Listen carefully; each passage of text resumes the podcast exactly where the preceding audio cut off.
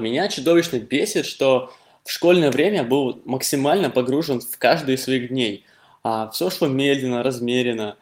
А теперь вот в этой суете и в рутине э, время пролетает как шлюхи соком. А для меня вот один год кажется уже не чем-то таким большим. А что будет в старости, вообще непонятно.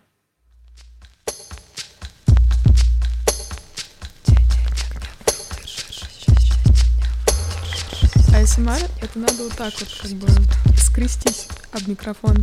А если мы просто говорим красиво, то это не АСМР нифига. Привет! Это подкаст «Но вы держитесь». С вами Света Шедина и... Алексей Иванов. И тут самое время перепридумать, о чем наш подкаст, Алексей. Ну смотри, Свет, мне кажется, мы с тобой записываем подкаст о судьбах Родины каждый раз. Но поскольку судьба Родины — это очень сложное какое-то понятие, однако глубоко заложенное а, в душу русского человека, то выражаем мы его через сильные эмоции, такие как, а, например, когда нас что-то очень бесит, когда мы на что-то злимся. И в этом есть большая часть того, что сейчас является некоторым таким духом времени. Даже если это какая-то незначительная хрень. Например, когда там блин, времени нет, или там, блин, задолбал, задолбало доверие, отсутствие. Короче, если так подумать, то бесяки, они же про судьбу Родины. Да, ты круто это сформулировал, впрочем, как и всегда. А у нас на Apple подкастах есть комментарий, который, как мне кажется, максимально этот дух Родины отражает. Пишет нам слушатель с ником Данилка Засранец и дальше какие-то цифры. Возможно, номер Данилки. Чтоб вы понимали, проснулся с корпоративного перебуха в отеле в 6 часов утра. У меня закончилась вода, и я начал слушать ваш подкаст. Во-первых, спасибо Данилке за такие слова, они запали мне в душу. А во-вторых, это действительно есть дух Родины, когда стремление к высокому и прекрасному всегда побеждает какие-то физиологические неудобства. А тема у нас сегодня, как ты знаешь, наверное, времени нет. И лично меня в ней больше всего бесит тот факт, что время в принципе бесконечно, но конкретно для тебя, меня и всех других людей оно конечно. И с этим ничего поделать нельзя. Ну, я бы не был так категоричен. Ну-ка, расскажи. Окей, давай прослушаем первый бесяк и вернемся к этому вопросу. В школьное время был максимально погружен в каждый из своих дней. А все шло медленно, размеренно. А теперь вот в этой суете и в рутине э, время пролетает как шлюхи соком. А для меня вот один год кажется уже не чем-то таким большим. А что будет в старости, вообще непонятно. Мне очень понравилась метафора нашего слушателя про время, как вылетает, как шлюхи с окон.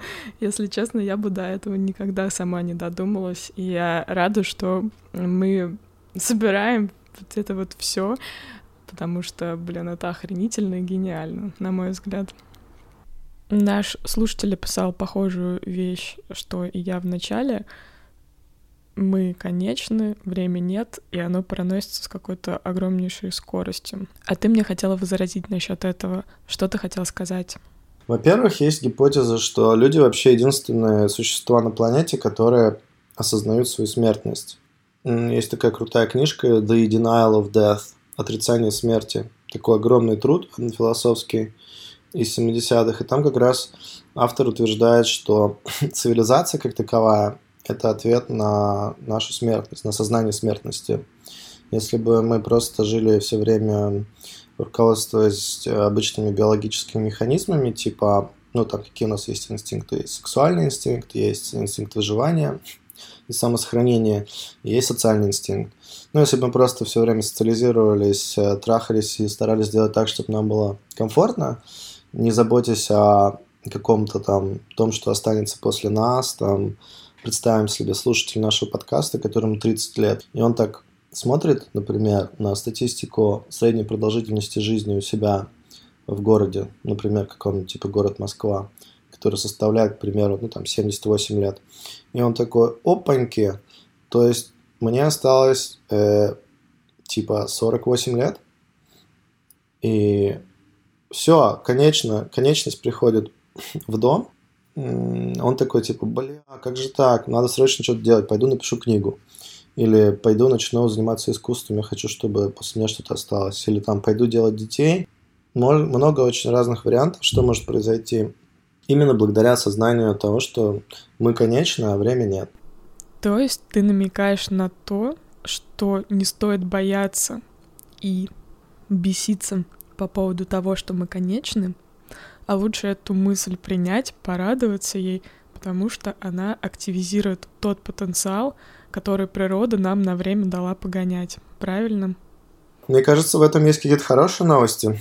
То есть это же побуждает к действиям, побуждает к приоритизации, побуждает к тому, чтобы не делать э, какую-нибудь фигню, которая совершенно не важна. Иначе мы вообще, наверное, не приоритизировали толком вещи. Выполнили все свои эволюционные обязательства и просто бы старались сделать так, чтобы э, было сыто и чтобы не было одиноко, и все.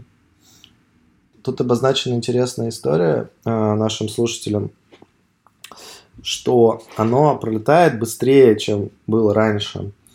И тут надо сказать, что если ты что-то вообще делаешь полезное и значимое в жизни, социально значимое, то вероятность того, что у тебя время летит быстрее, чем если ты просто как бы дурачишься и занимаешься фигней, она возрастает. Мне кажется, что субъективная скорость восприятия времени с годами увеличивается, потому что мы чаще впадаем в так называемое состояние потока из-за того, что можем выбирать те активности, которые нам нравятся, и выбираем их. Не, не согласен. Мне кажется, потому что э, человек, когда он что-то делает, чтобы что-то делать, он должен как-то взаимодействовать с другими, с миром, и все эти взаимодействия, они как будто ускоряют время, на мой взгляд. То есть у тебя и количество людей, близких в твоей жизни, как бы тоже же растет в каком-то смысле. Количество людей, с которыми ты проводишь время, растет. У нас появляются карьеры, жены, дети. Получается, как бы, ну, довольно большое количество людей, там, друзья новые какие-то. Ну, вот это все там растет. И ты, помимо того, что ты там что-то делаешь, ты еще и много общаешься, и э, разруливаешь какие-то вопросы, э, а потом ты, например, хочешь, чтобы у детей было безбедное детство, и ты там идешь на менеджерскую функцию, и менеджеришь еще больше людей, и у тебя еще больше разговоров. Ну, короче, понимаешь, да, к чему я веду? Что время ускоряется не просто так. Ну, например, у меня сестра недавно стала мамой, и мы с ней недавно общались, и я говорю там, что-то тоже говорил про время, она говорит, у меня вообще нет времени теперь. И, ну, там, Понятно, что у нее вообще любое свободное время тоже уходит там на ребенка, на какие-то дела, которые надо срочно сделать. Ну, то есть это не просто так. То есть, мне кажется, количество обязательств растет, и свободное время, которое можно тратить на себя, уменьшается автоматом. Это первая часть. Вторая часть заключается в том, что ну, есть определенная тревога, что в жизни надо там что-то сделать. Например, там дом купить, ипотеку взять, выплатить, э, детей родить, что еще там, дерево какое-нибудь посадить, условно, компанию создать, продать, э, экономическую безопасность получить. Ну вот есть какой-то набор активностей, которые мозг считает нужно сделать, чтобы было хорошо. А потом ты их делаешь, а как бы тревога-то не исчезает. В каком-то смысле гораздо менее тревожнее было, когда ты просто об этих вещах не думал, и ответственности было меньше. Но вернуть это состояние уже нельзя, потому что все, что мы об этом упомянули до этого, уже есть, и оно как бы нас сопровождает. Плюс наше понимание мира, оно меняется, оно становится менее инфантильным и более таким, ну, взрослым постепенно, да. Фокус смещается с каких-то идей о том, что всего всегда будет дополна, или что там я бессмертен, как это у детей бывает, на какие-то, ну, более такие понятные вещи для взрослых. Ну и мне кажется, что от этого еще наши отношения со временем меняются. А тебе вообще не кажется, что мы вот очень часто ноем о том, что времени нет, но когда оно у нас появляется, мы начинаем его бояться и стараемся заполнить вот этими ускорителями, ну, условно, делами, социальными связями и всем-всем-всем, как такая бешеная белка, которая хочет выбраться из карусели а, и сделать что-то важное там до конца своей жизни, но вместо того, чтобы эту карусель остановить, она начинает еще быстрее быстрее бежать, и время еще быстрее заканчивается. Оно ускоряется во многом из-за того, сколько вещей мы хотим успеть сделать раз- разных. Я просто говорил о том, что в современной жизни мы очень много хотим воткнуть э, в день. Ну вот я сейчас смотрю в окно, у меня напротив реабилитационный центр для людей совсем, ну, разными историями. И, ну, такое медицинское учреждение, в общем, и там много разных историй, как там люди оказываются, но такое, в общем, не самое веселое. И вот я сейчас смотрю в окно просто и вижу, как там люди идут по улице, как люди приходят в этот рехаб, там, не знаю, провести время с родственниками и так далее.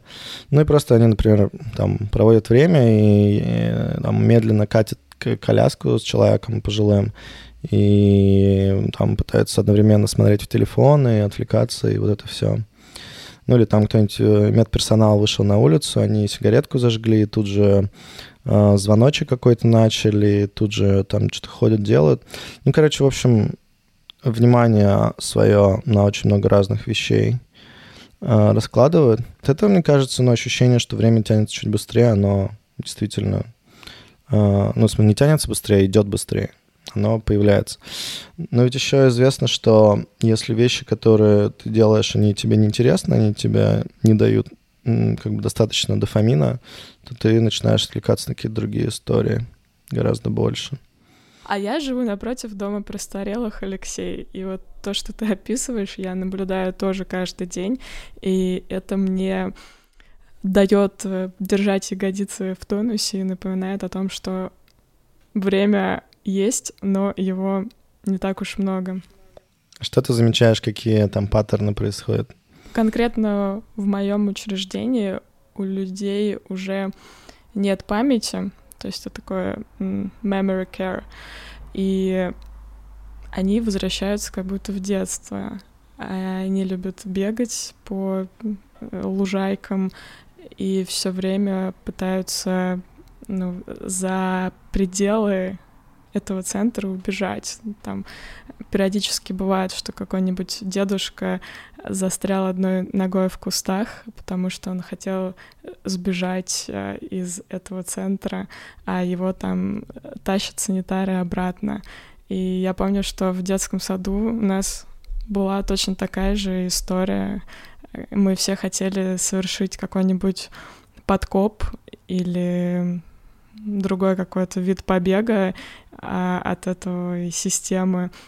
И когда одной девочке это удалось, мы все ей очень завидовали хотя ее очень скоро поймали. Она сделала подкоп? Нет, она просто увидела, что калитка не закрыта, и побежала. И побежала так быстро, что ее никто не поймал с воспиталок. Кажется, это не самая лучшая рекомендация советским детским садикам. Или, в частности, тому, в котором ты была. Не пять звездочек, да? Мне кажется, может быть, там было и неплохо, просто стремление к свободе и к любопытству, а что там за пределами этого сада было больше. И, в общем, оно не заканчивается даже тогда, когда у человека память отбивает, и все, что мы хотим, это веселиться на травке, на воле. И мне кажется, это классный совет нам, живущим и серьезным людям, у которых есть еще память. Может быть, это не просто так, что мы детский сад ассоциируем с э, рехабом или домом престарелым. Просто, ну, помнишь, у этой у Эми Уайнхаус есть же эта самая песня «Rehab», да, самая да, известная, да, да. про то, как ее Батя сдал в рехаб. На, давай, напой, напой, напой. Не, я не могу перепеть Эми Уайнхаус, это очень жестко. Это правда. Да, ее не перепоешь. Ну, как бы она там условно рассказывает про историю, когда ее пробовали сдать э, в рехаб, потому что она пиздец как бухала и, и употребляла много всего разного другого. И, ну, видимо, там тоже у нее со временем некоторые были э, истории, потому что если так э, в текст ее вчитываться, там она поет о том, что меня пробовали сдать в рехаб, я сказал нет, нет, нет, да, у меня все было по чернику, но когда я вернусь, ты знаешь, что у меня нет времени, и хотя мой папка думает, что у меня все как бы э, хорошо, тем не менее он сдает меня в рехаб, что за фигня. Ну, типа, она такая, знаешь, тоже такая, как типа, вы чё, я вообще тут как бы делаю свои дела. Нормальный человек. Да, и, и мне кажется, ну, как бы, казалось бы, при чем тут амигдала? Э, да, этот вопрос возник. Короче, суть в том, что, ну, вот есть эти миндалевидные образования, амигдала, так называемые, э, и э, они там отвечают за многие вещи, в том числе за память, за принятие решений и за эмоциональный, э, ну, как бы, эмоциональные какие-то всплески, и, и э, ответы да, на раздражителя. Ну и как бы если представить себе сочетание память, принятие решений и эмоциональные э, реакции в одном предложении, то уже становится немножко сыкотно, потому что это не, не выглядит как всегда хорошая идея все это совместить. Но тем не менее так получилось, что типа у тебя, у меня и у всех наших слушателей, если они не киборги и не роботы, э, скорее всего, амигдалы большую часть играют в принятии решений. И в частности, когда ты там условно смотришь на людей, которые пробуют э, что-то убежать из рехаба, например, из реабилитационного центра, э, ну или там пробуют найти тот самый наркотик, который они, вроде можно было все время делать, а теперь нельзя, потому что они в рехабе. Ну то есть там, понятно, там идет такая жесткая схватка э, между «хочу» и «надо». Человек, которого как бы Э, амигдала активизирована и очень как бы что-то хочет, он вообще игнорирует как бы другие вещи. Он такой, где мой дофамин, где мои там нейронаркотики, которые стимулируют э, э, принятие решений в ту или иную пользу. Ну, а, а решения принимаются в пользу как бы веществ. И как бы аддиктивные вот эти все истории, когда человек там типа не может слезть очень долго с чего-то, с алкоголя, с никотина, с чего угодно, ну, там просто нейропути уже такие большие, такие прокопанные тропинки э, в мозге. Их очень сложно переформатировать на то, чтобы не искать, э, ну, вот эту вот награду в виде нейронаркотиков и не искать э, субстанции, которые, ну, стимулируют выработку этой награды. Вот. Но суть тут я, я амигдалу вспомнил, потому что это как бы супер эмоциональное принятие решения. Это условно, когда ты вместо того, чтобы подумать, типа, ну вот я же решил, что я сейчас буду, вместо того, чтобы бутылочку вечером пропускать, я буду пропускать вообще ничего. И, и типа ты такой, блин, а, эмоционально начинаешь про это думать вместо рационального. И знаешь, амигдала такая говорит, ну было ж кайфово, почему бы там ну так вот буквально бокальчик сейчас не сделать.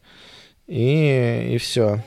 Ужасно интересно. И казалось бы, при чем здесь тема нашего подкаста? Про время, потому что, ну, как бы, естественно, время тянется ужасно долго, когда мы что-то хотим, а нам это не дают. Представь себе, 70 дней в рехабе для э, Эми Уайнхаус, наверное, казались вечностью. И поэтому она оттуда так активно и хотела свалить и вернуться к прежнему образу жизни. И, в общем, получать то, что, то, что ее мозг так хотел получать. Какая-то часть головного мозга, эмоциональных всплесках, принимает твои решения, очень многие, и при этом она контролирует еще и память, то есть она может модифицировать память. Это же известная история, что наша память, она не всегда одинакова. То, что мы помним сейчас про прошлое, то, что мы будем про помнить про там, то, что случилось год назад, через 10 лет, будут совершенно разные э, памяти, две разные истории будут. Ну, знаешь, тут э, разговор про фильтры восприятия на самом деле. То есть нас фильтры восприятия настраивают, в принципе, то, какие истории мы рассказываем себе, и как мы, мы э, интерпретируем реальность. Если говорить о смерти, то, ну, как бы каждый человек старается как-то вот себе рассказать такую историю, что он делает, почему он значим, какой группе людей он принадлежит и что он привносит в этот мир. И а, в зависимости от этих историй, когда начинает что-то ломаться в вот этой области э, создания историй про это, мне кажется, тогда у человека происходят разные кризисы. Ну, например, человек там рассказывал всю жизнь свою историю, что он построит дом, вырастет там э, детей и там, ну, там дерево какое-нибудь вырастет. Он все делает, а как бы качественно ничего не изменилось, а эта история уже не работает, как история, которая рассказывала ему, зачем это все нужно. Но он впадает в классическую, классический кризис среднего возраста и кризис того, чтобы найти новый смысл. Можно сказать, что это кризис сторителлинга внутреннего. Ты интересно сказал про то, что в какой-то момент человек начинает искать новые смыслы, потому что там забыл какие-то свои старые, ретроспективно оценивает свой опыт. И в этой штуке самый стрёмный момент, а, он состоит в том, что мы начинаем свой опыт этот обесценивать. Я делаю подкаст сейчас, который основан на дневниках 1965 а, года, который вела моя бабушка Лиля в тот год она там очень сильно влюбилась э, в своего второго мужа, и это все очень красочно описывала.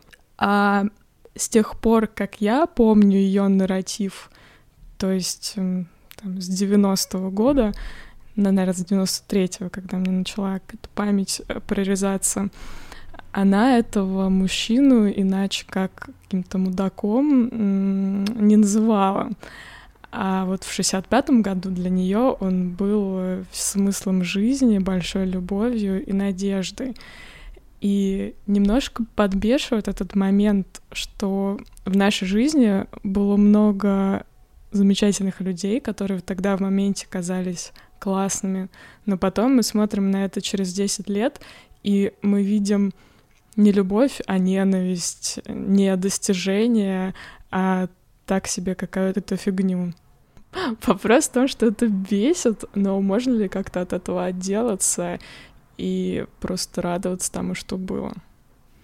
Ну, интересно, что начала фразу с обесценивания э, предыдущей памяти, потому что вот как раз я, когда начал говорить про фильтры восприятия, то, ну, в зависимости от фильтров восприятия, их настроя, ты можешь память, в общем, э, использовать для того, чтобы там что-то обесценивать, а можешь, наоборот, типа как бы там путем разных историй, типа практики благодарности каждый день и так далее, можешь себя настраивать на то, чтобы у тебя складировалась информация про память э, таким образом, чтобы это были хорошие воспоминания. И во многом, ну там, одна и та же история, как, например, человека уволили с работы, например, какое-нибудь травматичное событие, человек увольняет с работы резко, и там не дает никаких денег, он оказывается на улице, там все плохо он может записать э, это все как с позиции, ну, полнейшего э, такого дауна в жизни, полнейшего ямы эмоциональной и жизненной, и себя не любить, и считать, что все его бывшие коллеги мудаки, и что он сам ничтожество и так далее, как бы это будет одна история. Но тот же самый человек, в принципе, может в такой ситуации сказать, о, эта работа явно мне не подходила, по каким-то причинам, это было видно другим, и мне дали прекрасную возможность что-то изменить.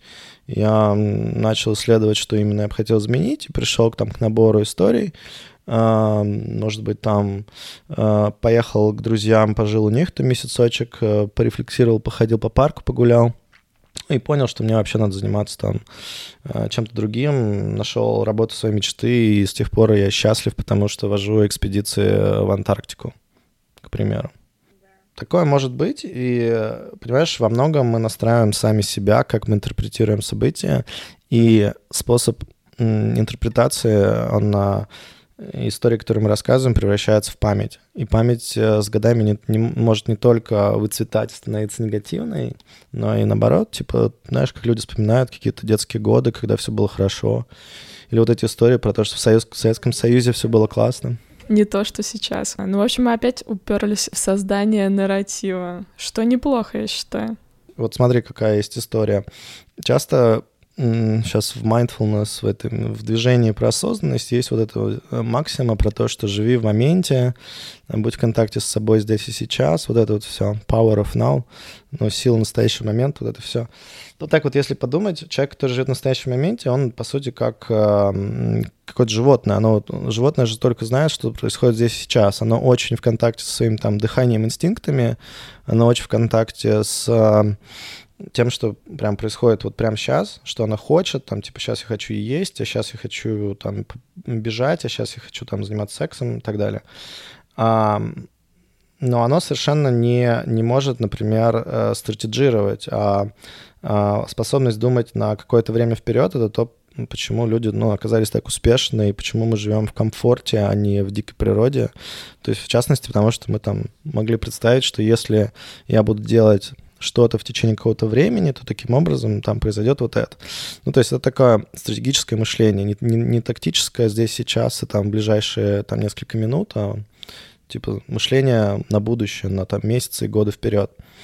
Поэтому такие навыки, как планирование, как э, ведение группы к каким-то целям, как, э, ну, э, стратегия там инноваций и прочее, это все возможно только благодаря умению в целом думать вперед во времени. То есть я бы не стал обесценивать.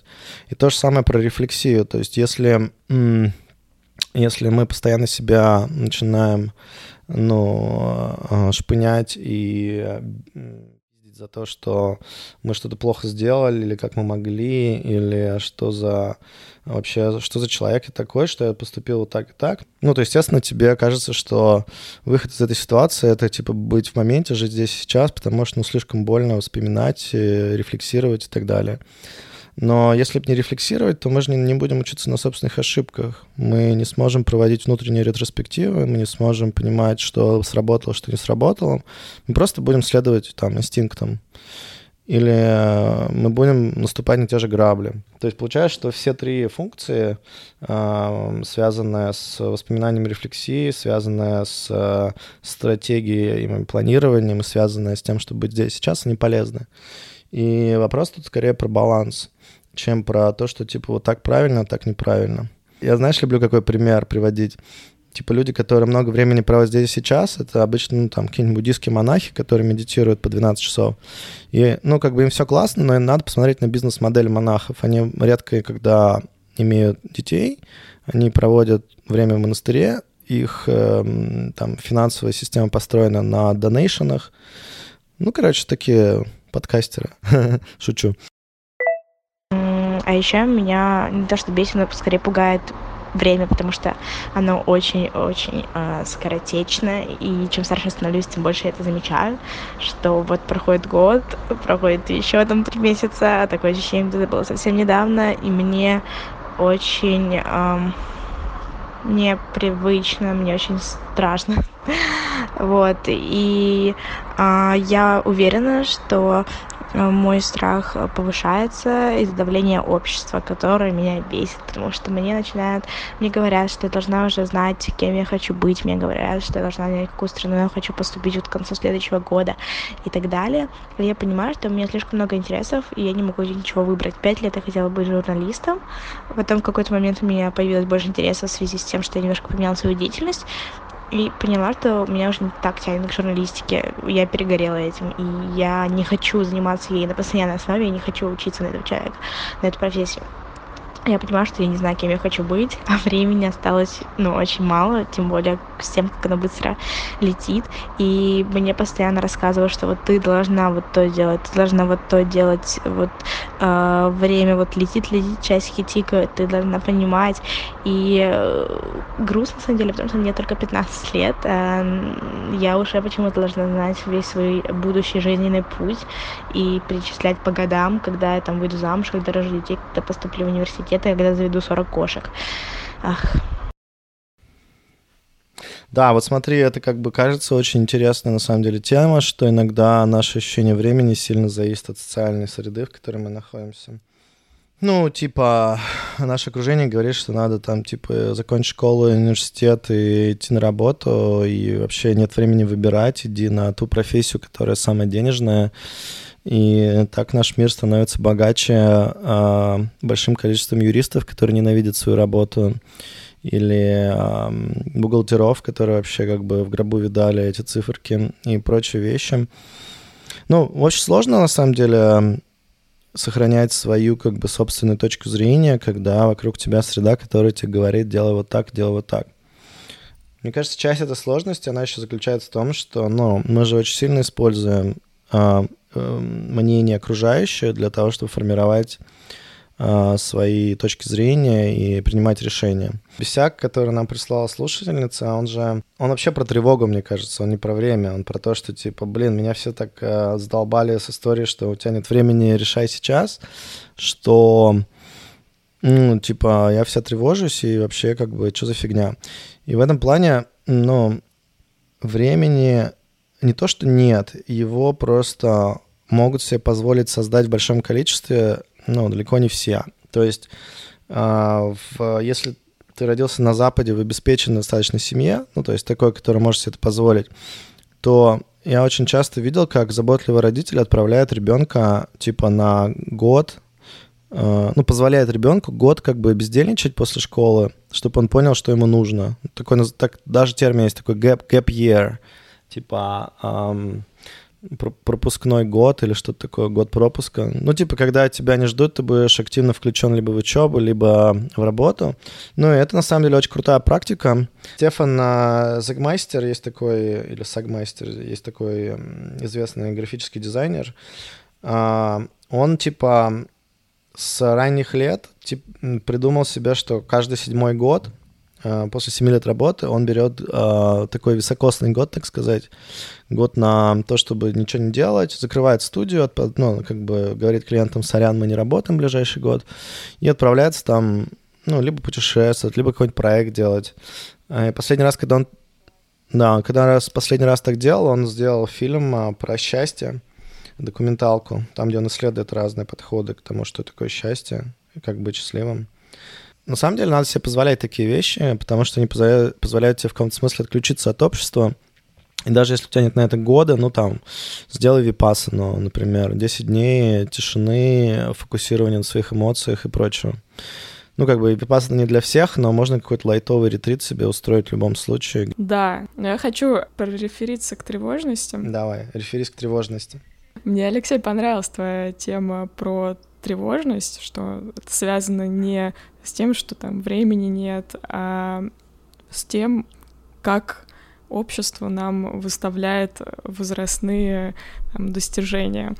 У меня, как э, у продукта патриархата всегда была, была тревога с очень ранних лет, что я очень там быстро постарею, и не выйду до этого времени замуж, и не рожу детей и так далее. Но меня очень классно отпустило э, в районе там где-то 24 лет, и триггером для этого отпуска грехов стала фраза моего парня тогдашнего «А какая тебе разница, сколько тебе лет?» Я такая, ну в смысле, там, я буду старой и некрасивой, или я ничего не добьюсь к 30 годам, это же ужасно. Нет, он говорит, ты не поняла, какая тебе разница, сколько тебе лет? И тогда я поняла, что мне вообще пофигу. Вот мне лично пофигу. Пять лет мне, десять лет, пятнадцать мне лет, двадцать пять лет, тридцать лет, тридцать пять. И эта штука меня очень сильно освободила. Не то чтобы я не загоняюсь с тех пор совсем, но Почему-то я всегда вспоминаю этот вопрос, и он мне помогает ответить на него очень просто. Мне разницы никакой нет, сколько мне лет. Я как в пять лет себя чувствовала собой, так и сейчас в 30 я также чувствую себя собой, и, скорее всего, через 20, 30, 40 лет у меня будет точно такое же ощущение себя, которое никуда не девается. Хорошая тема.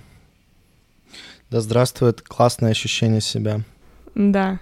Тикающие часики, понятно, никто не отменял, и ты понимаешь, что ты ответственен за свой выбор. Если там ты женщина, и у тебя, да, 45 лет не будет ребенка, то, скорее всего, у тебя его своего биологического и не будет. Ты можешь только ребенка там, взять на воспитание чужого. Ну, это ответственность тоже за свой выбор. Когда нам советуют э, что-то делать, потому что часики тикают, это как бы, блин, тут э, проблема с двух сторон можно ее смотреть. С одной стороны, как бы вроде полезно иметь свое мнение и серьезно э, решать для себя, что там я вот хочу сейчас так, а с другой стороны я не хочу вот как мне советуют. Но При этом можно посмотреть на ситуацию еще под другим углом, потому что на протяжении большей части всего времени, пока мы знаем, что люди существовали как вид, мы очень редко когда жили дольше 40 лет в среднем, я имею в виду люди. А сейчас мы живем там типа за 80, типа в два раза больше э, времени мы живем. И не очень-то понятно, ну как бы, во-первых, не очень много людей понимают, что делать с этим излишком времени теперь, как использовать его. Это первый тезис. Второй тезис. Есть э, абсолютно физиологические механизмы, типа то количество яйцеклеток, которое у тебя есть в возрасте там 16 лет, то, которое у тебя будет в возрасте 42 лет. Оно стремительно падает ближе к 35, а к 40 вообще очень мало становится, поэтому ну, сложняк э, с фертильностью наступает, и многие там, люди в моем окружении, уже женщины, начали замораживать яйца, если нет подходящих партнеров. Да, яйцеклетки, точняк. Ну, по-английски просто это яйца называется. Anyway, мы друг друга поняли. Как бы это уже вторая история. Третья вещь, которую хочу сказать. Мы же, по сути, являемся продуктом того общества, в котором мы развиваемся. И те, кто нас окружает, те люди, которых мы слушаем, те, на кого мы смотрим, как наших примеров, они, по сути, во многом определяют наши решения. И э, очень сложно просто вот взять и решить, вот я хочу вот так и не иначе, и не поддаваться на социальное давление. В том числе, так получилось, что люди, которые нас окружают, они, например, ну вот придерживаются традиционных взглядов и хотят, чтобы, например, ты сразу пошел на денежную профессию учиться или там 24 начал э, рожать детей и прочие вещи. То есть получается, что это такая многомерная проблемка, не самая простая. В ней участвует и физиология, и эволюция, и социум, и, и вообще, как бы, где мы живем, когда мы живем, как мы живем, сколько нам нужно э, средств для поддержания себя. Такого рода вещи. Это все как бы важно. Вот, и, ну, например, с теми же детьми можно просто ждать партнера, пока он не появится такой, какой нужен и, и порождать, так что будет просто очень сложно заниматься вещами типа зачатия. А можно, наоборот, э, э, там, отстреляться в молодом возрасте, но, блин, э, может быть, придется расстаться с партнером, потому что мы его выбрали еще в том возрасте, когда мы не очень понимали вообще, чем мы думаем, и это тоже имеет какие-то свои издержки. Короче, всюду набор выборов, и это многомерное уравнение, каждый его решает для себя. А, я вот на той части уравнения нахожусь, где я просто стараюсь посмотреть на большинство переменных, которые можно оценить э, с точки зрения физики, эволюции, так, социальных вещей и сделать собственный выбор. Согласна, Лёш. Часики тикают, но вы держитесь. Ну там важно, да, короче, про то, что есть беспощадная глубина морщин, марианские впадины глаз, марсианские хроники нас, нас, нас. Вот. А пока мы не уткнулись в непроглядную ледяную тишину, имеет смысл наполнять время душевностью. И тогда будет долгая счастливая жизнь, такая долгая счастливая жизнь. Отныне долгая счастливая жизнь. Каждому из нас. Каждому из нас.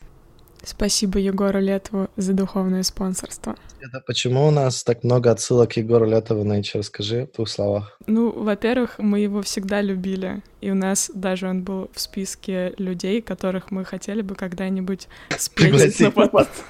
Чьи стихи мы хотели бы рассказать на подкасте.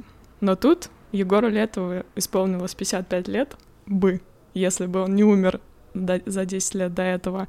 И музыканты сделали для него трибют-альбом, где перепели его песни. И вдруг Егор Летов стал э, таким модным и хипстерским, и все его слушают. Никто теперь не поверит, что мы его слушали до этого. В общем, друзья, мы всегда с Алексеем отталкиваемся не от собственных желаний, а от ваших желаний. Поэтому, если вас что-то бесит, используйте наш Telegram-бот, но вы держитесь бот, ссылочку на него мы дадим. Туда можно говорить различные эмоциональные послания, и вас отпустят на какое-то время непродолжительное. Потом вам опять захочется пробеситься, и снова открывайте наш бот. Он для этого и создан. Подписывайтесь на нас в Apple подкастах.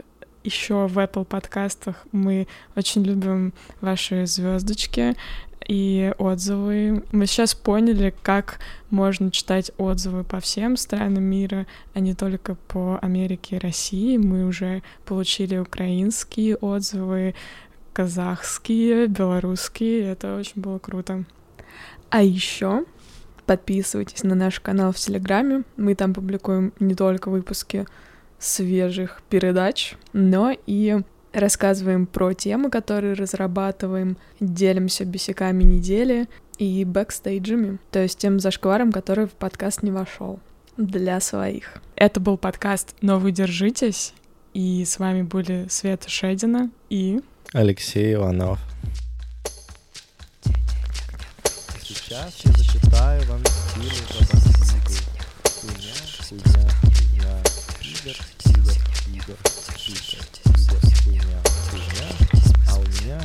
хуй, как у коня. Нет, как у медведя. Нет, как шея у жирафа. Все телки в ахуе от глубины моих метафор. Классно, Лёш.